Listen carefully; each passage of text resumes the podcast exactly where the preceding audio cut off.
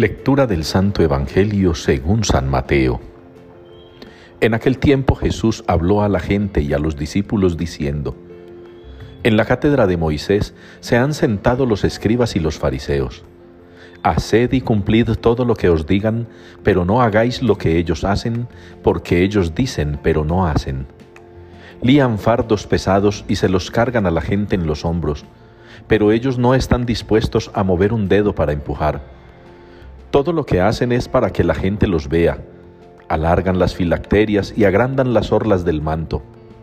Les gustan los primeros puestos en los banquetes y los asientos de honor en las sinagogas que les hagan reverencias en las plazas y que la gente los llame rabí.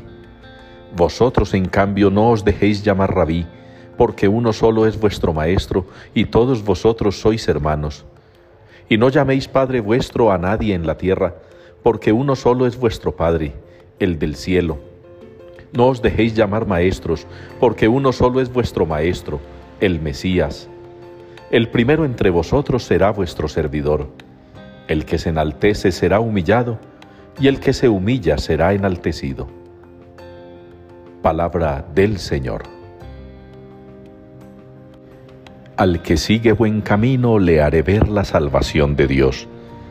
Es la respuesta con la que participamos hoy en la liturgia del Salmo 49.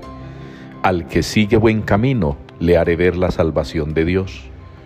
Una salvación que está servida por esa misericordia del Padre para con nosotros esa esperanza que tiene el Señor de que nosotros cambiemos de vida, enderecemos el camino.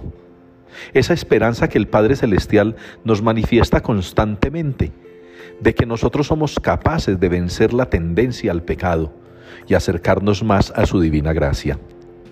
Jesús en el Evangelio, aconsejando a quienes lo escuchan, les aclara lo importante que es no aferrarse como los fariseos a la ley, olvidándose del hermano.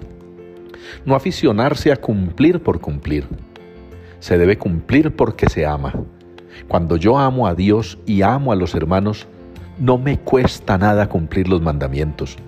No me cuesta nada hacer la voluntad del Señor. Se hace por amor y no por mandato u obligación. Por eso hay cosas en la vida de la iglesia que cuestan. Cuesta celebrar una misa bien celebrada tanto para el cura como para los fieles. Porque si no se hace con amor, entonces no se hace correctamente. Si no se hace con amor, no nos atenemos a hacerla de la mejor manera. Cuando el cura celebra a su capricho y los fieles le piden eso, entonces abandonan el ofrecerle a Dios un culto digno, un culto verdadero. Y el culto, ese de la Eucaristía, tiene que estar acompañado de un testimonio de vida, porque nada ganamos tampoco de la puerta del templo para adentro, alabar y bendecir a Dios a boca llena, mientras de puertas para afuera, con esa misma boca dañamos a quienes nos rodean. Procuremos manifestar nuestra fe, pero con un testimonio de vida que sea puro, íntegro, que sea del agrado del Señor, para que Él pueda seguir practicando con nosotros su misericordia, y que nosotros, siguiendo el buen camino, podamos ver la salvación que Dios nos da.